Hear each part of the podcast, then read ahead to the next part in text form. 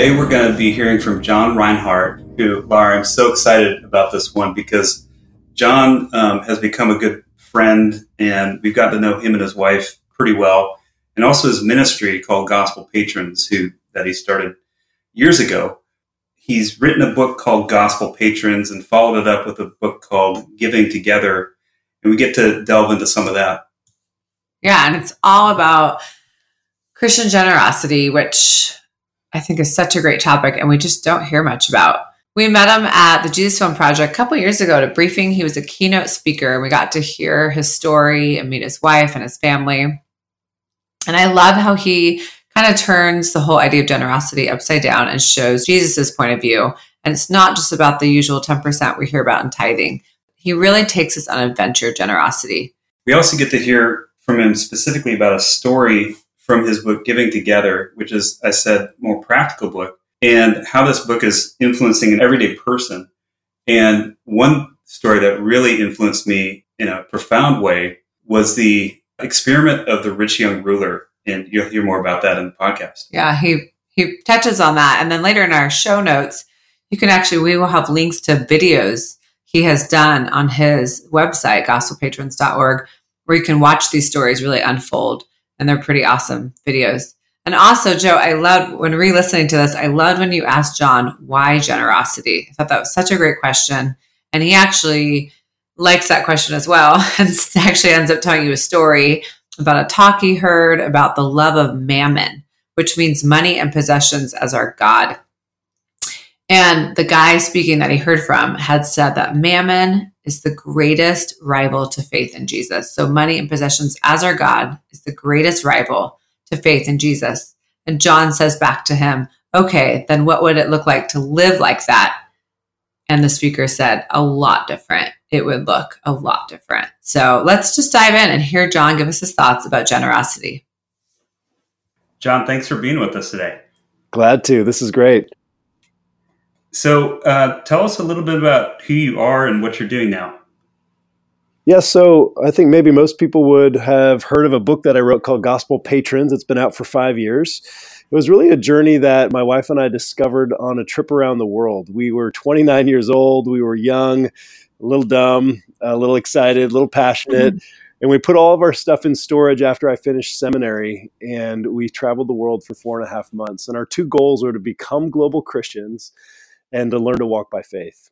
And it was on that trip where God just does incredible things when you're outside of your comfort zone. And He met us in Sydney, Australia through a friend of a friend who shared this idea that God has always used business people behind the scenes, fueling and funding great movements of God. And that idea exploded in our heads in a way that brought together our business backgrounds, my seminary degree, and passion for the Lord. And out came this blue book called Gospel Patrons. I thought that was a one time assignment and I finished it. Okay, Lord, move me on to something else. And God just kept saying, um, Your vision is not big enough. My vision for you is so much greater than just writing a book. So I know from talking previously that you weren't always um, interested in ministry, right? You had a different profession at some point. Tell us a little yeah. bit about how you what you started with and then how you made that transition. Yeah, I studied business in college. I came from a business family. My wife came from a business family. So I was a business marketing student. She was business accounting. We were like this power business couple. and uh, yeah, sense. I got my first job selling copy machines, which sounds like a very kind of boring sales job, uh, but it was really challenging and, a, and really good, a really good training ground at the same time uh, actually the CEO of Starbucks, Howard Schultz, started selling copy machines. So I'm in decent company. oh, nice. So I, you said gospel Christians. Can you elaborate on that for a minute? I haven't oh, heard I that did. term. Or you said global. Oh, I'm so sorry. You said global. Yeah, we yeah we wanted Christian. to become. So that was kind of yeah. on the trip around the world, we wanted to become global Christians. I mean, we had traveled to Europe and we'd done a little bit of this and a little bit of that, but there's a sense when you travel a lot of times you're just going for you i want to see italy or i want to see hawaii or wh- whatever it is but we this trip was really different we wanted to see what god was doing not just what we were doing you know what we wanted to see and do we didn't want to just stay at nice places we wanted to see what god was doing so every stop on the four and a half month yeah. trip around the world was trying to connect with believers missionaries business people doing mm-hmm. business as mission whatever was going on there, we wanted to see it. And so we were often just praying and asking God daily, you know, show us what you want us to see, take us where you want us to go, open our eyes to mm-hmm. see and feel, and our hearts to feel whatever you, wherever you want us to go, lead us. And so it became a journey of story after story after story of sort of like going on a trip around the world with Jesus instead of just going on your own. It was awesome. That sounds like a that sounds like another great book. I think my, I think my wife needs to write that one. okay, good. But I'm I'm Yeah. looking forward to that already. So can you tell us a little bit about your first book? I've read it and loved it, Gospel Patrons. And we heard you speak about it before, and it's this great idea we don't hear much about. Can you tell us a little bit about it? Yeah, gospel patrons is a term that was coined in Sydney, Australia, uh, by this businessman that I met and his mentor. And, and really, the idea is if you think of patrons of the arts, or you think of patrons of scientific research or something, they're they're the people who we get it. They're behind the scenes, funding it, making it happen. They're not the artist painting the Sistine Chapel. They're the one commissioning the work, having some vision for it, and then and laying out the resources for it we've ra- rarely ever associated the term patrons with gospel ministry or the spread of God's word. But the pattern that we see in scripture and all throughout history is that God is going to raise up people of different gifts to work together. And when they do, when the business leaders and the generosity leaders partner with the ministry leaders, watch out, God does explosive things. So the book Gospel Patrons is really three stories from history, starting with William Tyndale, who was the first one to translate the Bible from the Greek manuscripts of the New Testament Hebrew of the Old Testament into English. And his patron, who was a wealthy cloth merchant, kind of going up to the Great Awakening in the 18th century. John Newton had a patron, the writer of Amazing Grace. And so we're looking at these partnerships of how business leaders and pastors or business leaders and Bible translators or evangelists have always worked together. And, and it's sort of a call to that again today, because I think 95% of people will never be a pastor or a missionary and oftentimes feel like second class Christians what's my role? Am i just a spectator in the stands cheering on the guys doing the real sort of ministry work? Or do i actually have a valuable role? And the book is just consistently holding up you have a valuable role from god. No matter what your profession or background or education or experience is god wants to use you to make an incredible difference in the world right where you're at hmm. And that ties in pretty well with the second book you wrote. Yeah, so it came out with a new book called Giving Together, just as uh, a few months out now, and it's a really different book, but really exciting. I- I think the most popular question I kept getting for the last four years after writing Gospel Patrons was, "What do I do now?" I'm, Mm. ex- I'm excited by the vision. I love those stories. I love those examples from history. I want to be like that. What do I do? Yeah, how can I be a part of that? Yeah, Yeah. and I wrestled with that, going, well, I don't want to just point people to my favorite charities and churches. I love the Jesus films. I can say this with you guys on the record. I love the Jesus film. You're But safe. everybody who, Yeah. yeah, but everybody who asks me, I can't just say, well, be a gospel patron of the Jesus film. Like, what's how's God leading different people into the things He's good works He's prepared for them? Ephesians two ten. Hmm. And so I wanted to create some sort of process uh, because being a gospel patron is more about having a certain kind of heartbeat or a mindset than it is about giving a certain percentage or an amount. And so, how do we get the heartbeat of a generous person who wants to advance advance God's kingdom? You know, we know with Jesus that it, he, it took him three years to transform fishermen and tax collectors and these kind of guys into world changing apostles who are going to lead the church into the new era. It wasn't overnight. It wasn't one weekend or one sermon series that he did. Like he journeyed with them. And so giving together is the subtitle is an adventure in generosity. And it's meant to be a journey that small groups of people, whether it's a small group from a church or a book club or a businessman's like gathering or a prayer, you know, a couple prayer partners or even a family go through together to kind hmm. of test this out and learn to gain a heartbeat of generosity. And so there's practical training exercises in there, just real practically assignments that you will do in giving. Mhm. Uh, and and what I love about that is most people think, wait, isn't isn't the goal of giving 10% and then just put that on repeat for the rest of my life? yeah. Uh, this is saying no, the goal is actually a heartbeat, and that only happens through training exercises, through actually doing it. We learn to give by giving. So this is my call for that. But I love this idea of experimenting, just trying things out. You Yeah. know, That's right. I love it. Yeah. So I started reading it But I didn't get yet to. I would love to know. Give me one experiment to kind of Yeah. get us excited about this. One of my favorites is, is chapter five. It's called the rich young ruler experiment. And most people, when they Okay. think about giving, are like, Lord, don't send me to Africa to build an orphanage, or don't ask me to sell everything I have and give it to the poor. I mean, this is a, like, this is people's real fears. and Yes. God, do I really, does giving mean I have to sell everything? Well, um, I, I think the reason that Jesus asked the rich young ruler to sell everything, because he was saying, hey, everything else, your money and possessions are first place in your life. I want, I don't take second place. So you got to let go of that. So the, the rich young ruler experiment is to say, what would it be like if Jesus said, sell something that you own, sell something that you value, and trade it in for what you value even more? It's it's a unique experience because we don't even have to have money in the bank to do this experiment. Mm. We don't have to. You're not giving out of your. You're, you're giving out of your possessions instead. It's something that we see the early church doing in Acts two and Acts four, selling their possessions and giving to the poor, meeting one another's needs. But somehow it seems to have missed uh, 21st century American Christianity. and so uh, there's a, just a great story if, on our website. Uh, if you check out gospelpatrons.org slash you know books, you can look at giving together. And there's a great story of a guy who did this in one of the beta groups. Mhm. And I didn't tell people what to sell. I just said, you know, imagine if Jesus came to you and said, sell something you own and give it to the poor. Do that and do it in the next week, and we'll come back and talk about it. Well, as soon as I dropped that assignment on him, the Holy Spirit said, "You need to sell your record collection." And he that he said he said, "No, I'm not selling my vinyl record collection." He was a surfer, cool guy, artist, and God said, "Sell your record collection." He actually gave him a dream that night that he was supposed to sell his record collection. So the guy's like, "Okay, okay, I'll do it."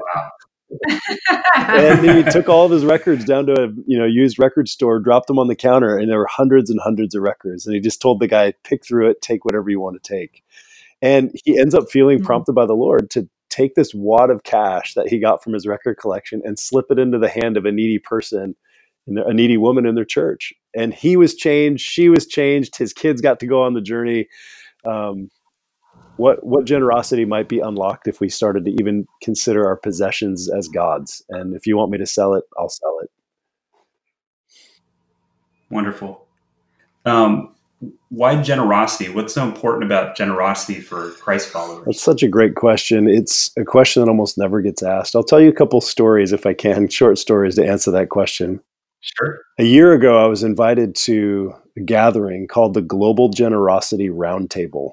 It was 42 leaders from around the world, no crowds, no audience, 42 leaders who were entrepreneurs, pastors, scholars, and academics, and leaders of ministries like me who had a passion for generosity to come together and talk about the need for the need for this very conversation around generosity all of us were required to give a 10 to 15 minute presentation and all of us were required to write an article which meant we were all the speakers and we were all the audience and this new testament Mhm. scholar Wow. craig blomberg who's written 25 books he's a denver seminary professor he gets up for his presentation and in the midst of his presentation he says a he says this sentence he says mammon which you know, mammon's a word that's almost taken out of most English versions of the Bible today, but he said mammon, which is money and possessions as God, is the greatest rival to faith in Jesus. Hmm. You know, Jesus said you cannot serve God and mammon. He said mammon, which is money and possessions as God, is the single greatest rival to faith in Jesus. Hmm. And I sat there and he kept going with his talk and I was just waiting for the Q&A time. the Q&A time comes. I shoot my long arm up in the air. They call on me and I said, you know, uh, Mr. Blomberg, uh, unbelievable presentation. I just have one question. What if we really believed that? You just said that money is the greatest rival, or mammon is the greatest rival to our faith in Jesus. If we knew what the number one rival was, what if we actually really believe that? And he thought for a Hmm. minute and then just looked back at me and said, Well, then a lot would change. A lot would change. Hmm. Wow. True. Five months later, I'm sitting with a guy who's a pastor uh, at a large church here in Southern California. And he says a statement very similar. He says, John, the greatest obstacle to our faith in Jesus in our culture is money. And I said, whoa, whoa, I paused him. Whoa, whoa, that's a really strong statement. Like, how can you just say that? The greatest obstacle in our culture to faith in Jesus is money. And he says, well, it's easy because that's what Jesus said. He said, you know the parable of the soils? Mm-hmm. Everybody knows the parable of the soils. And he says, sower goes out to sow seed. He scatters lots of seed. It lands on four different kinds of soil. The first kind, it gets snatched away. Second kind's rocky, doesn't go anywhere. Third kind, it, the, it goes down, comes back up, produces fruit, but gets choked out. Fourth kind bears 30, 60, 100 fold fruitfulness. And then he said, in the third kind of soil, the word does its work. It produces a crop that's beginning to sprout up, but it gets choked out. And it gets choked out by money, he says that Jesus tells us in Mark 4:19, the desire for riches, deceitfulness of riches, desires for other things, and cares of the world. He said two and a half of those are financial. That the deceitfulness of riches is choking us out. And we see this all over First Timothy chapter six. He's saying people, by their desire for riches, wander away from the faith. They pierce themselves with many pangs. So if you're looking at the greatest rival and the greatest obstacle, you go, well, what is the antidote? I mean, wouldn't you want to know the antidote to the greatest rival to your faith in Jesus and your friend's faith and your family's faith and your culture's faith? If you if there was an antidote, what is it? And the antidote is hmm. generosity. And Jesus talked about it all the time. What if we hmm. had the hmm. antidote for the number one rival to our faith in Jesus? Well, we actually do. We just don't want to do it. It's called generosity. We believed a lot of myths about generosity. We think it's a duty or it's for the uber wealthy or it's, you know, it's got to be a certain amount or percentage. And Jesus is saying, you know, money can have a stranglehold on any of our lives and any of our hearts. And generosity is the antidote. Let it go. Un- open your hands and watch what God's going to do. You get so much joy. God bears so much fruit through your lives, and it solves the number one rival or obstacle that you have. So, generosity is kind of this uh, amazing thing that almost nobody talks about, but I'm glad we're talking about it today. so I see somewhat of a people agreeing to give yeah. to an extent. And it makes them feel good and the causes they believe in and even, you know, shelling out money to someone on the corner and all so I just think what you're saying, generosity, that's yeah. a different level. Because I do, I feel like a lot of people, and our friends included, are up yeah. for giving some and being generous some because it is, it does yeah, make you right. feel good. Right. and it's maybe the right thing to do. So when you say generous, I think yeah. of sacrificial giving and that feels key. What do you think about that? Yeah, it's for me, it's a hard thing to judge sacrificial giving because instead of carrying a Louis Vuitton yeah. handbag, you could carry one you bought at Costco. Instead of carrying one at Costco, you could carry a paper sack and it would carry your stuff around just as well. So, how do you decide what sacrificial yeah. is? That that's the hard part for me. But we do notice from scripture, Luke 21, that there's one woman that Jesus praises for her generosity. And it's the woman who puts in two copper coins, mm-hmm. all she had to live on. I mean, and Jesus is like, whoa, whoa, whoa, whoa. It says in that passage that people were coming putting in larger sums than her. But then Jesus says she put in more based on the size of her sacrifice. Jesus mm-hmm. declares her two copper coins as more than larger sums. He's working off a different economy than we are with generosity, which I love because it's an encouragement for those of us who don't have huge amounts of resources to say, hey, he's he's paying attention he cares. He sees and he's willing to reward yeah. and bless and you know even even praises this woman publicly. So I, I think the other factor mm-hmm. that if if we could enter this into the conversation on giving and generosity is this little thing that we believe in called eternity. mm-hmm. Eternity is a game changer for us. You know, this metaphor, uh, the metaphor that we're meant to live with as Christians is that we're pilgrims on on our way to our true and better country, on our way to our true and better home. And if we're pilgrims, we're not going to put the you know the tent pegs in too deeply because we're going to have to pick them up and keep moving. And so often it seems like in the at least in the culture that we live in here in Southern California that people are wanting their forever home. They're wanting to set up shop. They're wanting to build their kingdom as if we're not on a journey heading to a better country and a truer home. And Jesus says to us, store up treasure mm-hmm. in heaven. Put it, put your money and invest it where it's never going to, you know, rot or rust or be stolen or taken away.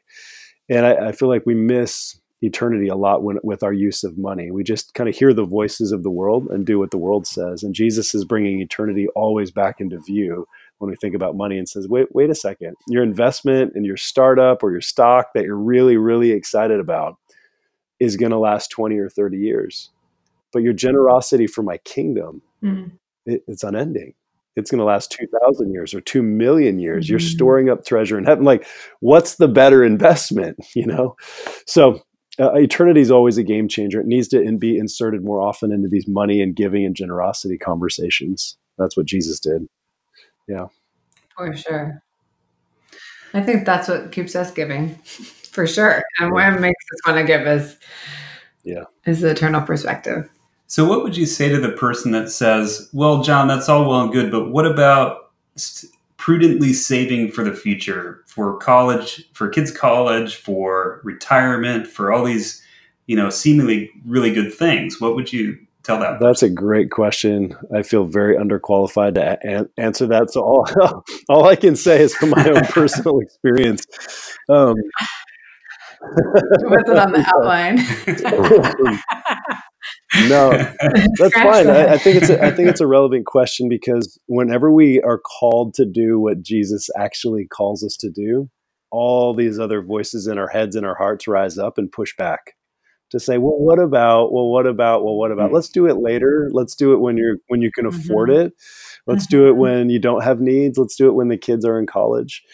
Um, I have a friend named John Cortines wrote a great book called God and Money, and he has a quote that I love, and he, he just says, "If I was waiting for the right time to be generous, right now he he's got young kids like I do. He said I, I would be preparing for their college and trying to pr- perhaps buy a home, and after that I would probably be you know preparing for retirement, and I would be planning for the you know future years, sunset years of my life, and then playing with my grandkids and taking care of them." And he said, I, I could actually, if I don't start now, I could actually go through my whole life and probably never have been generous.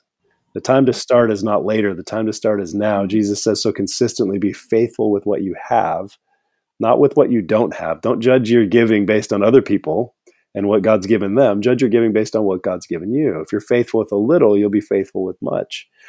And so I think there's a lot of excuses that we make to actually not just start. But I think once you start with generosity, it's so self reinforcing. You just go, man, this is awesome. I get so much mm. joy. God's kingdom is growing. People are being blessed. I'm storing up treasure for in heaven. I'm becoming more like Jesus. God's getting worship.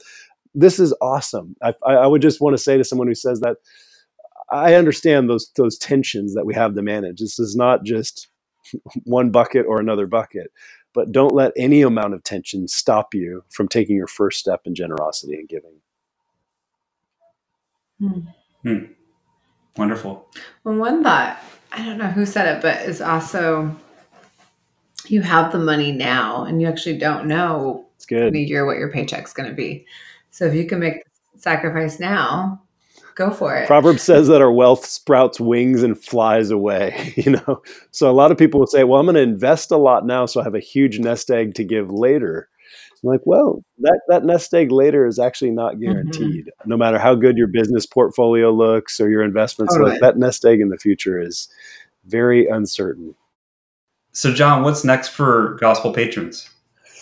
Yeah, well, Gospel Patrons began with one book, and I thought that was the assignment I needed to fulfill. And then it became two books, just launching a book called Giving Together. If you haven't seen that, it's really exciting, a very complimentary book to Gospel Patrons. And then we, be, we began filming short films of modern day Gospel patrons. And so we're telling stories of people today, how God is leading them through their generosity, oftentimes as business and professional people, to play major roles in spreading the gospel to their church and to the nations.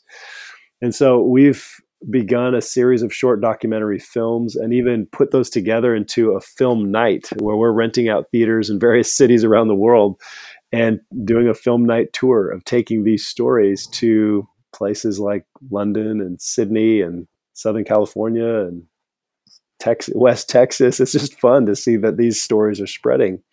And what's fun about it is that for many, many people, they've never actually seen a film on someone who's a believer who's giving very generously, not for their name to be put on a building, but for the sake of the gospel spreading. And so it's it's disruptive, it's exciting, it's thrilling. It's one of those times where people walk out of the theater and their heads are kind of still spinning, going, I need two days to process what I just saw because this is a different vision for life. This is a different dream than the American dream.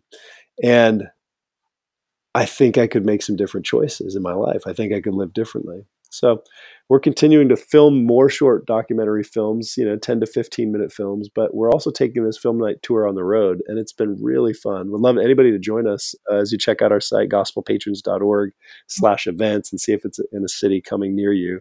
Um, we have a, we have a lot of things going on these days. I'm speaking, continue to write, but uh, this film night tour and these short films are all for free. We're giving them all away. We want people to have a better mm-hmm. dream for their lives than the vision that we're often sold and pitched. That's great. Well, John, we're so pleased to have you today. Yeah. And thank you so much for your time. This has been excellent. Yeah. I feel like we could go on and on about this. We might have to have you on again. Generosity Great, part thanks, two. That's right. And um, to find out more about John Rinehart, his ministry, Gospel Patrons. We're going to put in the podcast notes a way to get to his website and all the materials he has for you.